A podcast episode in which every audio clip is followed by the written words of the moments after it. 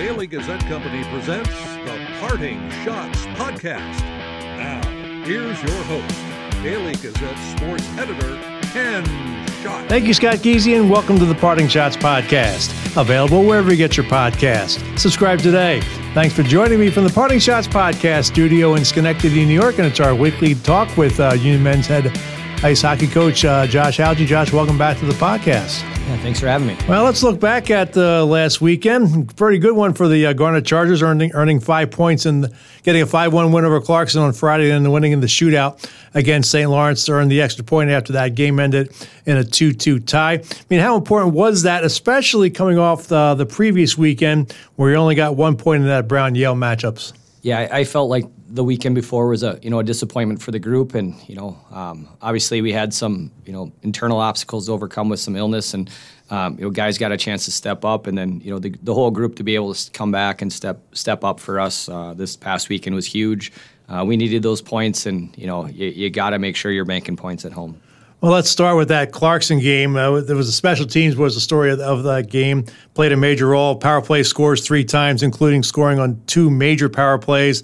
The penalty kill was six for six and got a highlight reel goal from uh, shorthanded goal from Carter Korpi in that second period that gave Union a two-one lead. I mean, how big were the special teams in that game? Yeah, it, w- it was the difference, and I mean, when you look at it, um, the first period they they kind of had maybe a little better of the play, and Kyle kept us in the game, and then our special teams gave us a spark. That penalty kill goal really got us going, and then you know the power play goal to put us up three-one right before the end of the second period. So um, special teams were huge. What was your reaction to Korpi's goal, the way he undressed the Clarkson defense on that one? you know, it was uh, it. He, he's just you know done some things this year, especially on the kill, that you just kind of like you know opens up your eyes, and um, you know he's as dangerous of a of a goal scorer as there is when he's in all alone. And that was Korpi's third shorthanded goal of the season. The second straight Friday uh, he had one. And That the three uh, shorthanded goals this season are the most in a season since Mike Vecchione had four in the 2016-17 uh, season, and four is the record for most, most shorthanded goals in the season, a record shared by Vecchione, Nathan Gillies, and Chris Albert. Do you think uh, Carter can uh, maybe tie the record or even surpass it? Yeah, you know, I think he puts himself in, a, you know, in in spots to, you know, you know, the, the system sort of creates the opportunity is, is kind of what we talk about on the penalty kill with Coach Childs, and um, you know, Carter puts himself in a good spot, and um, you know, again, like as you kind of mentioned, if he gets in all alone, he's he's pretty dangerous. So um, hopefully he gets some opportunities. If he's in the in the same company as Vex, he's in a good spot. So um, excited for him that he's there. I mean, do you encourage players like Carter to create chances while shorthanded? And how important is it to create chances but not shirk that uh, penalty killing responsibility? Yeah, you know at, at times, uh, you know, special teams, uh, power plays can kind of, you know, take their foot off the gas as far as the defensive responsibility. So um, we want to really press if we can and, and push teams to make mistakes. And if you do, um, you know, a lot of times you end up with, you know, odd number chances, and, and that's kind of what you've seen with Carter. You also had to kill off a two man disadvantage for two minutes at 7.01 of the third period when Brandon Berg got called for elbowing and Nate Hanley was whistled for boarding. Uh, Union killed it off. I mean, how big was that? Yeah, it was huge. Like just not to give them any any any spark, and you know they're a pretty dangerous team, and they play. You know, um, you know they got the feel good mentality when things are rolling for them. They can really really hurt you. So to you know be able to kind of squelch their offense and just you know not not give up anything was, was huge, and um, it, it, actually gave us a huge momentum boost. Yeah. And that first major power play Union received late in the second period resulted in a John Prokop power play goal, which made the score 3 1 with 45 seconds left in the second. And then Brandon Berg gets a power play goal early in the third. And on another major power play, Billy Emanen scores. I mean, how critical was it to take advantage of those power plays, and in particular the major uh, power plays? Yeah, th- those are so key. Just because you know when you get one, you know you still you get another opportunity, and you can really kind of you know just press the game and really push a team. So um, you know, if you if you don't get one, it can be a big big letdown, and you know, it can kind of bring your bench down. So, um, you know, for our power play to step up, it was it was big. Yeah, you had three power plays prior to that. The first one looked good, uh, but then the next two seemed to be, you know, raggedy. Couldn't get set up in the zone. So be to be able to you know, to get the next three, know, three, three to four chances there and score those goals. I mean, uh, how big was that to you know get settled in in there and then uh, get those goals? Yeah, I think it gives us a, a, big jump, and you know, like our entries were. Um, you know, pretty stagnant when you know we're standing around not running and finishing our routes on on entries, and uh, you know, you want to possess the puck when you enter on the kill or on the power play against their kill. Um, but if you don't, you got to put it in a spot where you can retrieve it and then run routes to make sure that you can, uh, you know, get that puck and get set up. Yeah. Well, well, we'll take a little break here. We're going to talk about the St. Lawrence game and look ahead to this weekend's games at Dartmouth and Brown after the break. You're listening to the Parting Schotts podcast.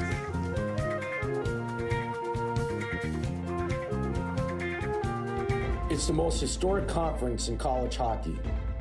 It's a battle night in and night out. ECAC hockey an iconic conference home to 12 of the most prestigious universities and programs in the world, and showcasing the best student athletes in the sport. Top notch facilities and arenas, incomparable traditions, passionate fans, alumni who go on to become elite professionals, leaders, and champions. ECAC hockey, there's no experience like it. Hi. I'm Daily Gazette news columnist Andrew Waite and host of the Weighing In podcast, which takes you inside my award winning featured news column by offering the backstory, thought process, and interviews that inform my work. Plus, readers have their chance to respond. The Weighing In podcast is available at dailygazette.com or wherever you get your podcasts. If you really want to know what's going on in your community, you have to read the Daily Gazette. We don't take a side. We're right down the middle and we're going to get to the truth. Our reporters and photographers are out in the field bringing you updates every minute with trust, accuracy, and integrity. From the first page to the last page, independent, probing journalism. We're finding out what's going on in the community where nobody else is covering. It's who we are, it's what we do. Want to get all the latest news from the Daily Gazette on your phone or tablet? We have an app for that. The Daily Gazette app allows you to read all the newspaper stories and columns from our dedicated team of journalists. The app is free. You can download the app from the Apple or Google App Stores. Hi, this is Union men's hockey alum Scott Boyd. You're listening to the Parting Schotts podcast with Daily Gazette sports editor Ken Schott. Welcome back to the podcast. Uh, Josh Hauge, Union men's hockey coach, joining me here on our weekly talk. Um, let's go back to the St. Lawrence game. Uh, kind of an interesting game. Uh, for the second straight game, you had to kill off another five on three for two minutes. You also had to kill off two major penalties after defensemen uh, John Prokop and Nathan Kelly were ejected for um, um, major penalties. The Saints scored twice on the Prokop first period major, but then the Garnet Chargers killed the Kelly major. 17 of the 29 shots uh, goalie Kyle Chauvette had faced in that game came on eight uh, St. Lawrence power plays. How would you assess the job the penalty kill, kill did in that game? Well, I, thought they did a nice job. Um, you know, you look at the, the goals we gave up.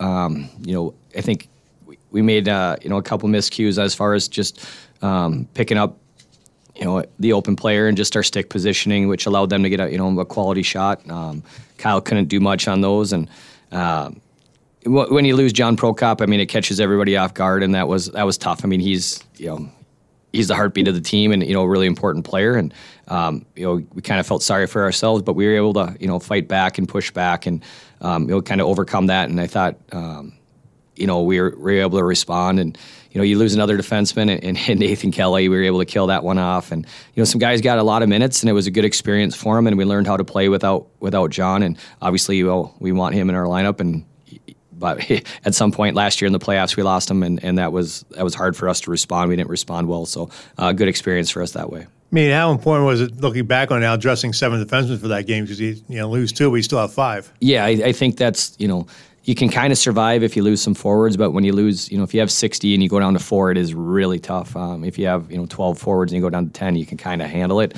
So, um, we, we like to dress seven, but you know at times you want to get a 13th forward in. So um, luckily for us, we had 70 in. I mean, shortly after killing off the uh, Kelly Major, uh, Chad Smedrud scored to tie it at two, and then score remained that way through the rest of the game. It goes to a shootout, and uh, Carter Korpi and Nate Hanley score, and uh, Chauvette stops the two shots he faced. So the Garnet Chargers get that extra point. Uh, did you feel the momentum swing the team's way after killing off the Kelly penalty? Yeah, I, I felt like you know, we, we really had the momentum and we get that goal and, and, things were going kind of our way. And, you know, like the, the next 10 minutes, we had all the scoring chances in, the, you know, in the third period, the first 10. And, um, yeah, I felt like that game was ours for sure. Um, unfortunately, we weren't able to get one. And, um, you know, but we did did find a way in the shootout. Yeah, Hanley scored the game's first goal, his second of the season, and first in scoring at St. Lawrence on November 10th.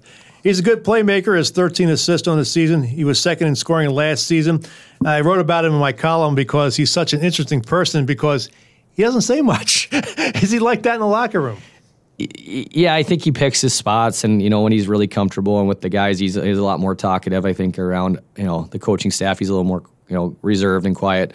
Um, but he, he is really funny. He's really intelligent, and he's uh, you know when, when, he speaks, everyone listens. Yeah, how good of a playmaker is he? I, I think he's he's an elite playmaker. He's he's got the ability to see things that you know I, I sometimes I got to rewind something on video because I, I just you know I, I, definitely didn't see it. So he, he's really talented. Yeah, I was gonna. I, I think I asked him uh, at the post game press conference, but and then I looked it up afterwards. He's actually leading the team in shots on goal. So is this a matter of him trying to do a better job finding the, the, the net?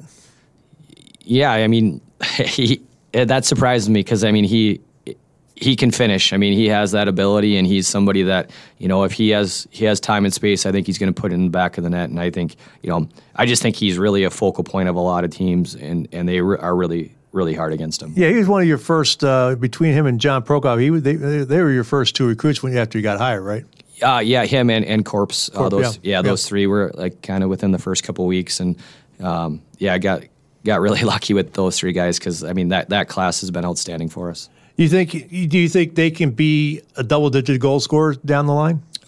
I mean, I, I believe that. I think all three of them have a chance to play after you know after college, and are guys that are going to you know take this program you know where we want to go, and you know, hopefully that's this season.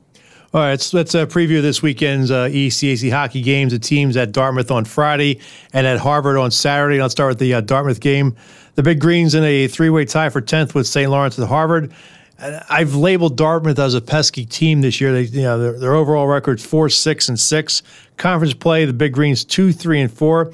They've played in five overtime conference games, four of which have gone to a shootout. I mean, how do you avoid getting up, caught up playing in Dartmouth style, and you know, trying to play your style? Well, they're they're really frustrating. Yeah, I think you kind of nailed it on the head with the pesky. Like they're um, they take away your time and space. They're they're annoying all the time when they you know they, they just defend that hard and they, they play a responsible game with a lot of structure and um, they, they don't give you much. So we got to make sure when we get an opportunity we um, you know we make the most of it and that we're just not stopping over pucks. Like we got to be when we touch that puck we got to move on on touch and be active and try to spread them out. Yeah sort of answered my other question was you mentioned the word frustrating because i was going to ask you what is it about Dartmouth that makes them frustrating to play? It, it's I mean, honestly, I think it's one of the hardest atmospheres to play in, in college hockey. Like it's uh, it's a big rink, and it's just um, you know it's it's it can, it can you can have the a huge you know range of like it can be packed in there, it can be just crickets, so you don't know what you're going to get. Um, it, it's a tough place to play, and they always compete so hard. So it, it, it's definitely a hard place to play. I've, I've always enjoyed going to Thompson Arena. So I think it's one of the more underrated buildings in uh, ECAC hockey. It's got great sight lines, and the press box on the side, and you're up high enough. And I, I've always enjoyed my trips there. Yeah, there's good lighting, and I mean, it's just when they have fans, it's great, and when they don't, it's you know. But uh, for us, it, it doesn't matter. We got to control our own energy and, and, make sure we're ready to go. Yeah, because you, you, went there last year, lost one nothing in the last uh, road game of the season. I mean that it was that to be that had to be tough because I think you were pretty. If I recall, you were playing pretty well, just couldn't get that goal. Yeah, we had you know they have, they have a really good goalie. He's a big big body, and he took up. You know, we just had some chances, couldn't finish, and um, you know they made the most of their one opportunity there. Yeah. Well, it's Harvard on Saturday. The Crimson have been a major disappointment this season, uh, Josh. Two five and three in ECAC hockey play, two ten and three overall. They snapped a nine game losing streak last Saturday with a one nothing win at Yale. I mean, they've played just four home games this season. Are you surprised how much uh, Harvard has struggled this year? Uh, shocked, to be honest. I think they're like it, it's scary when you, you you look at their lineup, and I think they have you know nine or so NHL draft picks, and you know tons of talent, and um, I I, I, think they're as scary of a team as, as you, you can see in college hockey, just because you know, especially if they get rolling. So, um, you know, we got to stay above them and, and, make them make it difficult for them to play and be physical and hard on them. Do you think the fact that I mean, they've had a lot of players leave early is maybe taking a toll a little bit? Oh, no question. I mean, I think you look at the guys that they've lost in the last couple years. I mean, it, it's an NHL team. I mean, the amount of guys that are that are gone. So they do a great job developing their players and you know getting them off to pro hockey and um, you know, we gotta we gotta jump on them right away. Yeah, that's another arena where it can be packed or not. Some most times when it's packed, it's the it's the visiting team? Because I mean, I, I, don't see many Harvard hockey fans there. So, how do you take advantage of the situation if you have more fans there to you know take take control of the game? Yeah, I think you know it's it's one of the few places you know um, you know in the ECAC where you can outnumber them, and we typically um, you know, we travel pretty well to Harvard, so. Uh, hopefully, we'll see a bunch of people out and you know get out to get out there to see a good game, and um, you know you know, if we can, you know, jump on them early, hopefully it gets everybody into it and keeps them loud. What do you think will be the key to that game to win it? I, I just think it's how hard we play against them, and like we, we can't give them, you know, we can't get into a transition game where it's back and forth racehorse hockey with them. Like they're they're they got some gifted players over there, and we got to make it. You know, if they get something, they got to earn it. We always encourage questions from the listeners on this uh, podcast, and uh, Tom on X is asking, "What is the biggest improvement from uh, last year to this year?" I, I, think that when you look at the group, just the the buy-in from them um, overall, it, has been a, a, lot of fun. I mean, I think uh, our captains have done an amazing job of just leading this group and getting the guys to to buy in to be, you know, to want to be their best every single night. Um, you know, I, I I don't think it's perfect yet where we're you know, you know, extremely consistent where we exactly know what we're going to get every night, but it's we may not have it right away, but the guys find it, um, and and every night they've they've given a solid effort. So it's it's an amazing group to coach, and uh, I'm, I'm really grateful for the effort they put in. I appreciate the question, Tom. Of course, you can uh, email your questions to me at schott at dailygazette.com. Of course, also post it on X or on, on my Facebook page when I um, announced that I'm taping the uh, podcast. I was looking, you know, look, look at the standings. Um, Union right now tied for fourth with Yale.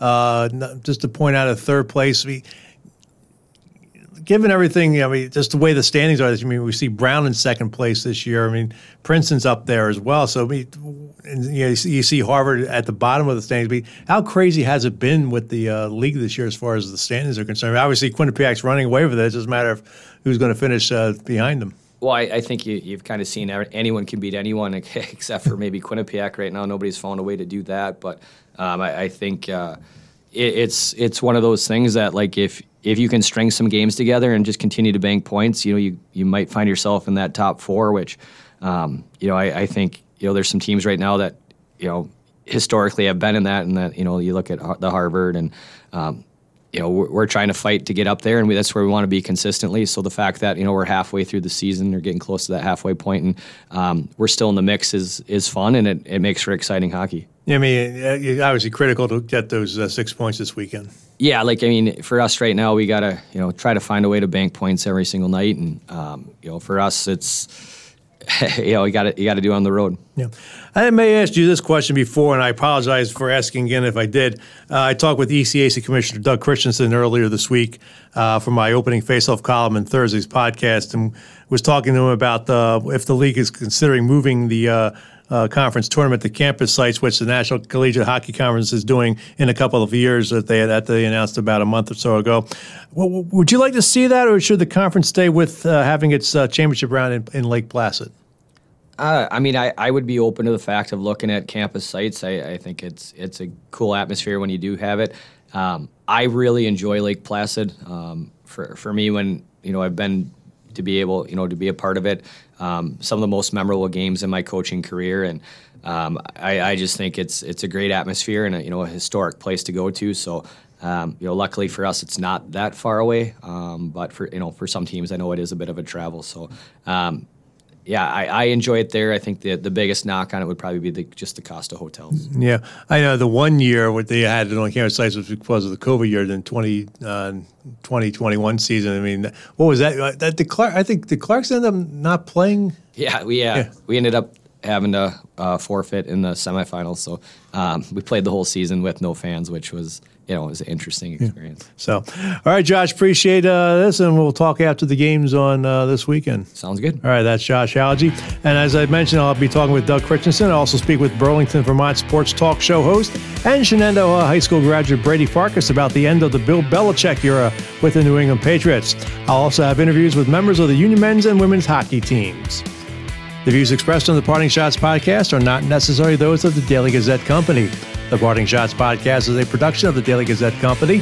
I'm Daily Gazette sports editor Ken Schott. Thanks for listening, and I'll catch you next time. From the Parting Schotts podcast studio in Schenectady, New York, good day, good sports.